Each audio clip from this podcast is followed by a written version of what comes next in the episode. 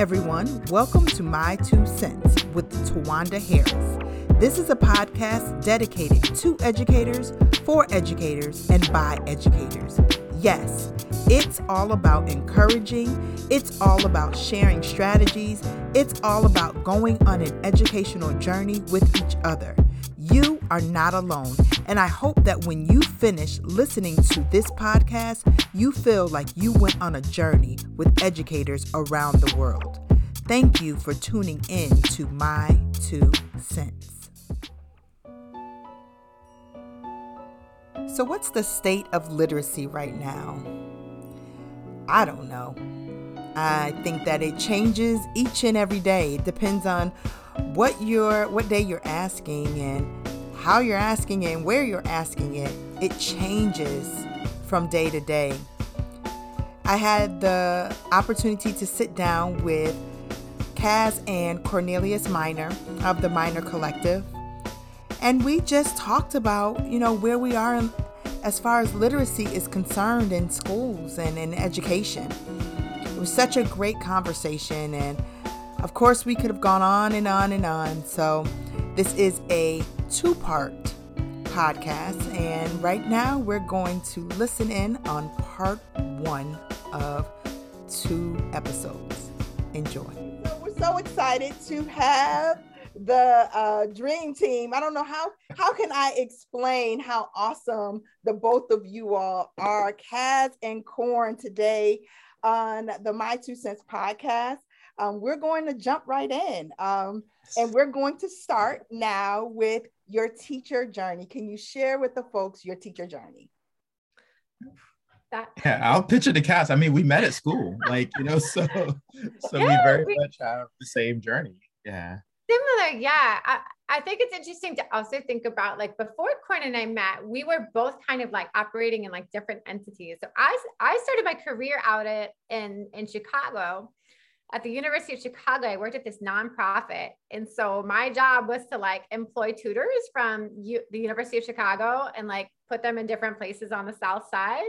And so I just saw, I just saw so many enlightening uh, things in schools on the South side. So for folks who haven't been there, it's literally like 99.5% Black African American student populations.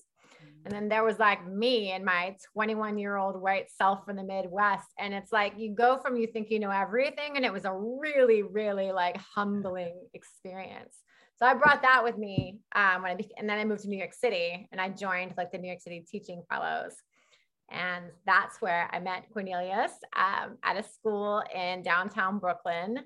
Uh, that we have, you know, we made a lot of special memories there. But I was a 23 year old special education teacher teaching 21 year old 11th and 12th graders my first year of teaching. It was wild. I learned so much. And then i you know a lot of things happened. And then i spent my last five years of teaching um, in a neighborhood called sunset park in deep in brooklyn. I taught fourth and fifth graders. And so that's sort of like my inside school based experience as classroom teacher. That's like a huge extreme. So you said you were teaching seniors and then you went to the elementary space? I did. I have a license that no longer exists, probably for good reasons. so my licensure is middle childhood special education and it's like grades 5 through 9. And in New York State, you can teach one under or one over. And so when you get to ninth grade, if you're teaching in a high school, they will put you wherever. And at the time, and I mean, now we have a teacher shortage like nothing we have ever seen. But you know, New York City has always been like starving for for teachers, especially like in special education and science. And so they just threw me in there and they're like, girl, you just do you. And I was like, okay. I learned a lot though. It's where a lot of my teacher agency comes from, is because I was always having to make decisions on my own. Yeah. So yeah. yeah. And then Corn was the teacher upstairs with the cute little fuzzy bunny. Yeah, yeah. Love so, it. yeah, so Castle teaching ninth grade, the year that we like connected, and well, you had a 12th grade advisory in my room. Yes. So um, so I was the weird teacher. Like I've always been the weird one. So like um there was always something ridiculous happening in my classroom. So we'd be building skateboards, we would be like knocking down walls to make room for like a science area. So it was always something weird going on. And um and I took my kids on a field trip to an animal shelter in the Bronx one day. Um, that's when I was in the Bronx, and I and they were like, "Yo, Mr. Minor, like this rabbit is real cute. We should adopt this rabbit." And so I'm on a field trip in the middle of this field trip, and the kids hustle me into adopting a rabbit. And I remember talking to the lady at the place, and the lady was like, "Well, you know, the rabbit has been abused, so you're going to need to nurse it back to health. This rabbit probably won't live that long. So if you adopt it, you can work really hard and you won't have the rabbit for too long. And so I was like, bet I'm not going to have a rabbit for too long. That rabbit lived for 13 years. So, that, so, long into our marriage. so that rabbit was in my classroom, chilling, refusing to die, not going anywhere. Um, but it was amazing, you know, like um, because like uh, you know, there's something about like cultivating life. Um, and there's something about looking at a thing that has been written off um, and, and forming the kind of community that can support that thing into longevity. You know, and so that rabbit became a metaphor for what I was trying to do in books. That rabbit became a metaphor for what I was trying to do in in writing. Um, and so so that's how we met. Like so Kass's advisory would meet in my room and her like grown seniors would like be like brushing my rabbit. Um, they would brush Jeffrey but then they started bringing a lint roller because you know it's Brooklyn and they're trying to look their, you know, to the nines. so they would like brush the rabbit and then they would like, you know, lint roll their clothes. We don't want to like, you know, funny fuzz yeah. on themselves. Yeah, but you know, Kass and I always say that like, you know, we had um, you know we we're from a different era right? Like right now this era is defined by mandate and compliance and demands that teacher conform to like different things you know and we're from the era where they were like, you know what? Like, if you love kids and you alive and you got something to offer, we need you in New York City. And so, in so many ways, we were given kind of creativity and flexibility to do our thing. That, you know, I often give credit to our first principal. You know, I remember once sitting in her office and she asked me, she's like, Cornelius, why are you on this planet? Like, what is your gift? Um, and I was like, well, I like skateboarding. You know, I think I'm really good with like, you know, young men. Um, and she was just like, then how are we writing this into what you do in this institution? And so I taught, you know, a physics course for seniors, but through the lens of skateboarding. And so we skateboarded all over New York City. I took kids to New Orleans post Katrina, and we like did service and activism and skateboarding, you know, and and she made a lot of that possible. She's like, if this is your gift on the planet, why aren't you giving it to children through this institution? um, you know and so i think Kass and i came up in this way where nobody ever told us no for like the first decade of our career where if it was a thing that we could imagine and we could hustle to get it done then we did it you know yeah yeah that that's that's pretty pretty deep um it's yeah. it's interesting as you were talking i was thinking about um my first year teaching mm-hmm. and my principal um, and she would allow me to do a lot, but it was more so I was allowed to do those things because my test scores were high.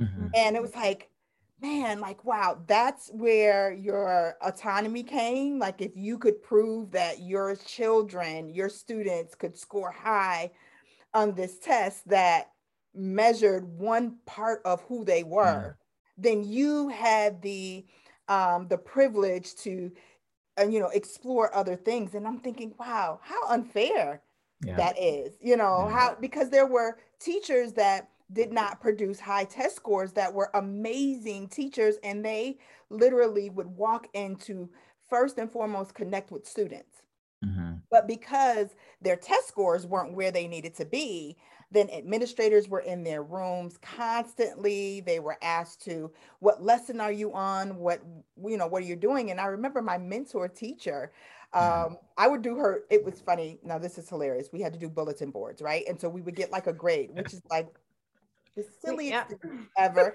So we would have a score. And so, like every Friday or whenever we had to put up new bulletin boards, there was a sheet, a rubric, and we would get a score on it. And so my mentor teacher, she was amazing at connecting with her students. There was such a mm-hmm. community. When you walked in, you felt like you were breaking bread with the students. Lunchtime, oh, there was a circle time going to happen in there, and they would run the whole thing. Well, she was horrible at doing her bulletin boards. So the deal was all right, fine, we're a team. There are five of us. This is what I'm going to do we would see administrators walking around, we're running down. We would make double of everything. Okay, we'll cut out a set of this, a set of this, and this is what we're doing. And I'm literally like stapling and putting it around and all of that stuff. And then finally, they walk around and they give us a grade. No problem. She's still able to connect with her students and she got a good score. But when yeah. you think about that, how like backwards, like how Absolutely. backwards Absolutely is that? Uh, yeah. That's, that's wild. You know, it's interesting. Like, um, so my like as a special educator, like I've taught in a lot of different realms, right? And so I've taught general education a little bit, but my time has mostly been spent like through the lens of working with children who are really operating at, at really different um I think like they're thinking really differently than a lot of their peers. And so one of the things that I always had to work for was sort of like um, that, rec- that recognition or affirmation that a lot of other teachers get by having high test scores. Because working in like a special class in a community school, you're not, you, children are not going to produce like whatever scores that are shiny or like golden to school administration. So from very early in my career, I was just like, well, this is just not part of my paradigm. Like I just can't even pay attention to this metric as part of my self-worth. So I feel like really blessed in a lot of ways because that was just never part of my literally like it didn't enter Absolutely. my mental stream. So yes. my last few years of teaching, I'm so proud of them because I was working with a group of 12 students who had all kind of like the world, like so many barriers but we did really, really rich and yeah. great work. And part of what I really learned to do was like, I mean, people think it's corny to talk about this stuff, but when I'm talking about like activating prior knowledge, like operating from kids schema, like hovering around that zone of proximal development, I got really, really good at that because there was no other option for me. Mm-hmm, mm-hmm. And so then that's when you get other people like peeking in your room. Well, oh, what are they doing? And it's like, well, I'm teaching, yeah. I'm meeting kids where they're at and I have high expectations of them. Mm-hmm. Right. And so that's something that um, I feel really proud of. And that's something I'm not sure I would have really like developed so early on in my career if I had students who were scoring really highly on exams. Yeah. And we were encouraged to think that way. Again, we had this amazing school. We were a member of a consortium of several schools in New York City where we didn't even subscribe to standardized tests. So our kids didn't sit for them. We came up with in-house standardized assessments where kids would essentially do a dissertation on a topic to like prove that they had met proficiency. And then there would be community members and people you know who worked at the school who would be on your committee. And so like i with a bunch of my kids we built a skate park. And that's how we were able to demonstrate knowledge of physics that like you know so you well, have just to, to clarify because lots of people will be listening in this podcast so just to yeah. clarify cornelius is talking about the coalition of essential schools and there's a bunch of group uh, group of schools called the consortium. Yeah. and so i don't know if this is still true but back then yeah. if you were in high school you had to take the math regents which is like common core standards whatever standardized test your state has the math and ela test you did have to sit for. But for science and social studies and things like physics or any other yeah. standardized courses, you you essentially had like Corna talking about like a high school dissertation project that took place of yeah. those tests.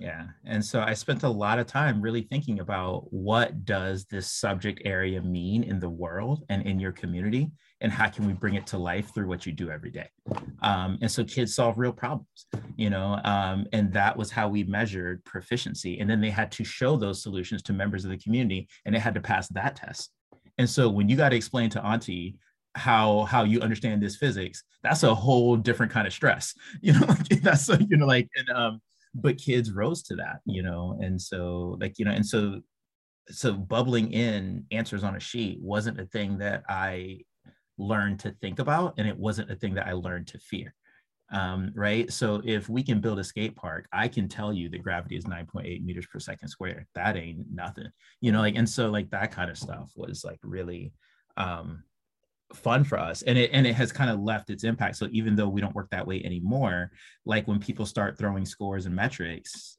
I'm just like, but what can kids do? And how do mm-hmm. we know? Right. Yeah. That, like you said earlier, that these, these examinations are one day of a kid's, you know, 180 right? And so so this idea that that you know and we all know the danger of a single story and that's what a test is. It's a single story. It's a snapshot of that that one day right? And so whenever one is presented with a single story the way that you undo that damage is you tell counter stories. And so i always ask like what are the counter stories? What other kinds of assessments? How am i going to show kids mastery in other ways? And so yeah. yeah.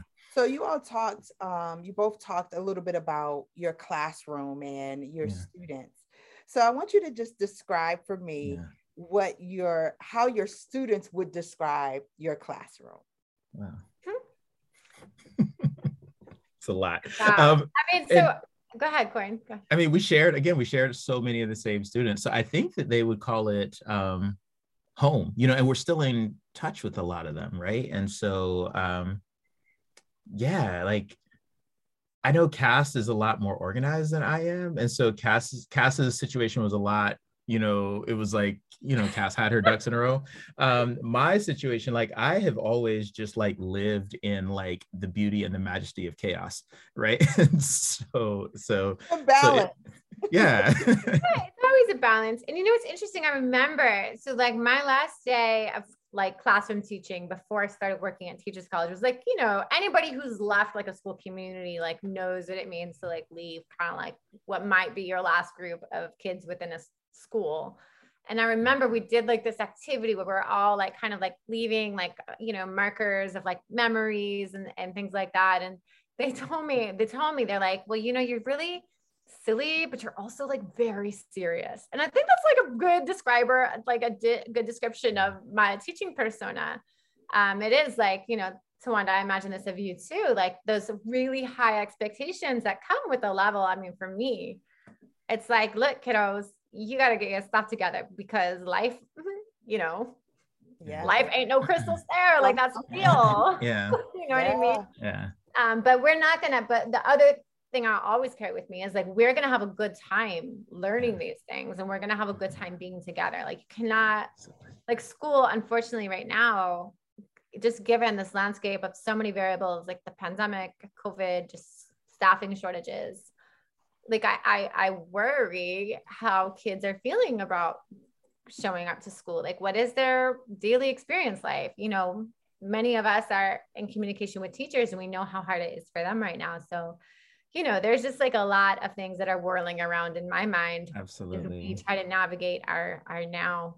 Yeah. And that worry is a worry that I've always harbored. You know, I was a student who didn't have a great time in school, right? And so I've always thought about how can I literally make every second of our existence in this classroom um, a powerful experience for you? And so I was always armed with a poem. I always had stories to tell. I always had a book in my back pocket. Like every we have to tell them. So when I when we were teaching, we have so many stories. People, this is fun to wonder because people often we don't often get to see these stories. Uh, so when I was teaching with Corn in our school, those first few years, like Cornelius was known for this poem that he performed in the cafeteria. And you're gonna laugh and probably not be so surprised, but it was it was literally called the chicken nugget poem. This poem was literally about a piece of chicken Love I'm it. not even kidding you. It was about a piece of chicken, and the children, these seventh graders, these like just beautiful Brooklyn seventh graders, thought it, you know, however they were outside of school when they heard Cornelius like say this poem, you saw them be children again, and it was like the most beautiful thing. And you know, as I recount like my falling in love with Cornelius, that's is one of like the strongest imprints in my mind, like witnessing children see this man goofy as all get out. Like talk about chicken nugget and like it's a poem and it's literacy and it's all the things that you want for your own child to yeah. experience in school. Yeah, yeah, yeah. And, and even today, you know, yeah. I mean, today we were waiting on the bus and the bus was late today. So, like, there's a bus that's supposed to come get the kids and take them home, and the bus didn't show up for like 30, 40 minutes after school. And so I'm standing in the schoolyard and I just started telling stories. And then like all these kids just gather around and listen to the story. Like, you know, and and I didn't have not a single book, not a sheet of paper, but I'm like, all right, what's your name? All right, Kevin, this story is about King Kevin. And like just starting to tell stories, you know. And so, but that's always been like if we have a moment where I can capture your imagination, even if it's two minutes while we wait on a bus, if we have a moment where I can like have you think about something that you've never thought about before, I'm going to take that moment, you know, because like, you know, every second I'm in a classroom is an opportunity. Like, and I know this sounds super cliche, but it's an opportunity to catalyze something great in another human. Right. And, um, and so like, why would we waste that? You know? And so like you know i remember even before the pandemic one of the things i was trying to teach myself was how to make balloon animals. I was just like if i'm in the lunch line and the lunch line mad long i need to make a balloon animal so that people gonna have something to do I'm so they don't tear the clown skills we all need them as teachers. Yeah. all of that stuff but like magic tricks balloon animal like all that stuff because you like you know even you know i got good at even like the interim time, I used to like make up rhymes with kids in the stairwell on the way to the cafeteria. And so like we were, I was on the third floor and the cafeteria was in the basement. And so that's three flights of stairs that you're going down. That's about seven minutes of time that you got with kids. Now you could be quiet and be screaming at them to stay in line, or you can have mad rhymes and they'll stay in line because they want to hear what you have to say. Yes. You know, and so like every moment, like, and so when I think about like describing my classroom, I don't think it was like I don't think I can describe my classroom. Rather, I can describe my existence. Right, like that. This is how I want to exist in community with children. So it's funny though, because I mm-hmm. think, and and so Wanda, you might feel like this too. I think about like, you know, for me as a teacher, it was all about creation. It was about imagining. It was about like discovering. Yeah. And for Corn, he was like the book guy. He was like reading with kids all the time, and then we reflect we're like, how do we get to this place where we're telling like whole districts like how to be? And we're just like, all, honestly, like all we want, all I want to do is like make stuff with kids. Like all Corn wants to do is like read with kids. And it's like, what happened to this landscape where we are now in these positions where well, and I, I think, you know, it's really helping educators to understand that it's not a this or that, but it's a this yeah. and that. Like Absolutely. it's all connected. You know, it mm-hmm. beautifully just weaves together in a student's learning experience. And mm-hmm. so if we're not showing them how this learning connects to them, as mm-hmm. well as connects to their world, then they're going to see this as a worksheet that I just need to finish, or I just yeah. need to finish this assignment, or did I get an A?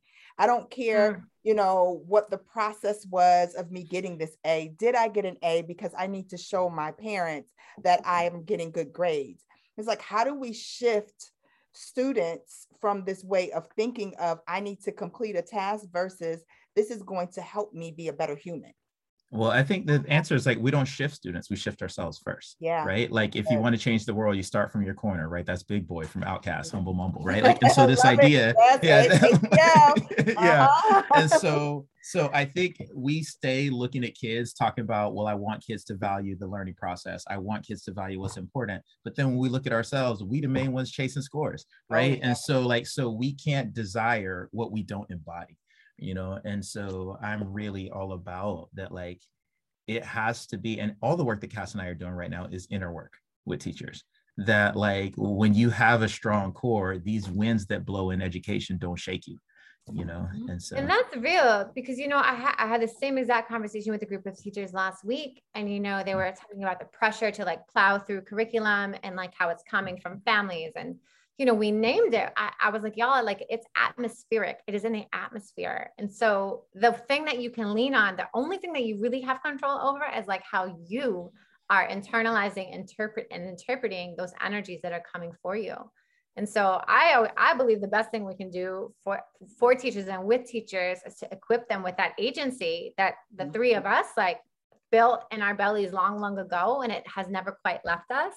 But I, I don't know, I see, um, you know, just all of the things, policies, COVID, it's just really impacting teacher agency and their ability to feel confident in making those calls for their kids. It's, yeah. It's, yeah. I um I've been doing the uh so I've been having way too much fun with these TikToks. Like I feel like it's a great for me. So I am like, you know, at first yes. I'm like, oh, let me just get a certain amount of followers so I can go live. I got the followers and now I don't go live. I'm just having fun over there. So, you know, yes. I'm over there. But what is so interesting is I get to um there's no like polish behind your videos. It's I could throw a hat on and shoot a TikTok.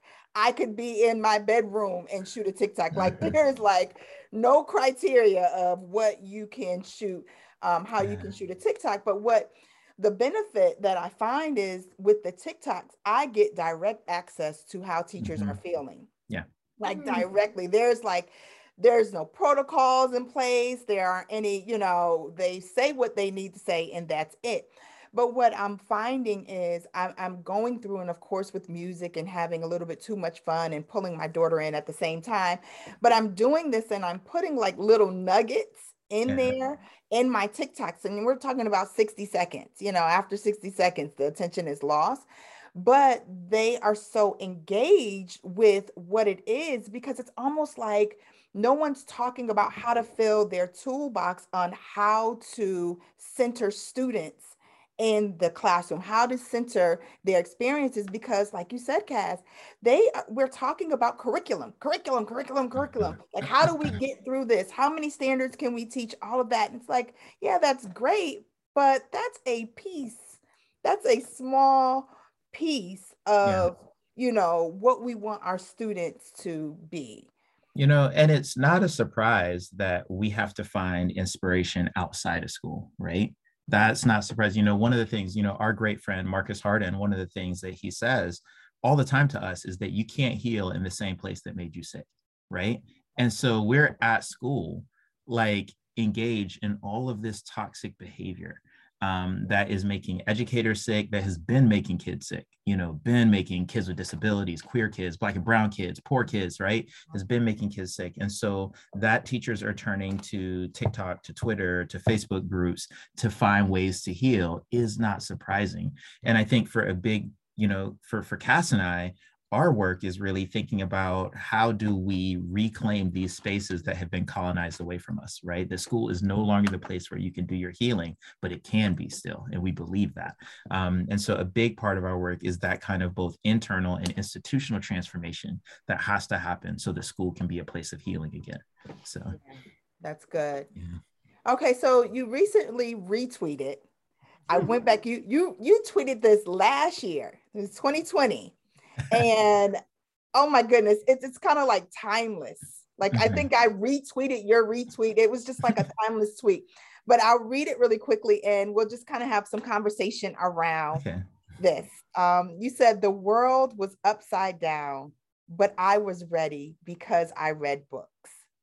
Mm. So can we kind of talk about or have yeah. a conversation around how you know this shows up in our students literacy lives or just Absolutely. the impact Absolutely. You know, I think all the time, um, first of all, like I have never really been a great student. Like, um, you know, I, I, you know, Ta-Nehisi Coates talks a lot about how um, he says, I was built for a library, not necessarily a classroom and i think that applies aptly to me that i don't do well in classrooms. If i have to go like i'm the worst student but you put me in a library where i can read and find my own stuff and you know like that stuff is amazing you know um, and so one of the things that i think a lot about is everything that we're experiencing right now and i'm using the words of gil scott heron the poet right? Ain't no new thing right? People have suffered in these ways before. Ain't necessarily been pandemic, but our communities have been deprived of resources before, right? You know, like it hasn't necessarily been, you know, police shootings or gentrification,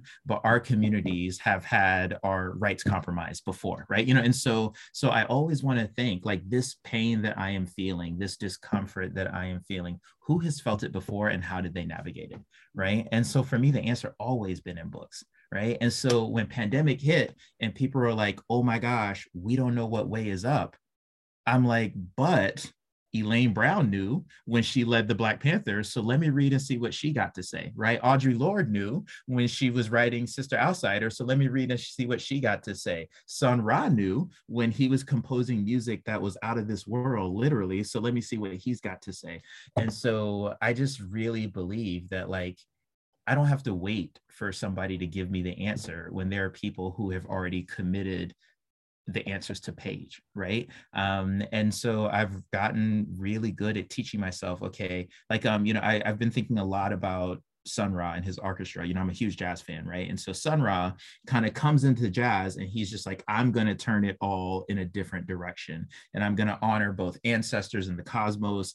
Um, and I'm going to help people to feel something real again. This thing that has been commercialized, I want to help people feel something real again. I'm like, well, that's what I want to do in school, right? This thing that has been taken over by the testing industrial complex, this thing that has been co opted by Pearson or any number of these companies, right? Like, I want people to feel something real again. So, why can't I read how Sun Ra did that in jazz and apply that to what I'm doing in a classroom? Um, and so, really, that's where it comes from that I don't think that there is a problem that we face that somebody hasn't faced before in some other like way right and um and so i get excited by that like that we have so many elders and ancestors who have answered these questions and grappled with these problems before right and so i just want to see how they did it um, and i think that that's how we honor them right? That people are always you know we're about to have indigenous peoples day come up right? And and so how do we honor those many many ancestors who whose lives were taken violently from them? How do we honor those folks whose lands were stolen from them? Well we honor them by like one of the ways that we honor them is by kind of like learning lessons and not just learning them but then living them. Um, and so that gets exciting Remember, this is part one of two episodes. Catch the next episode for the second half of the conversation.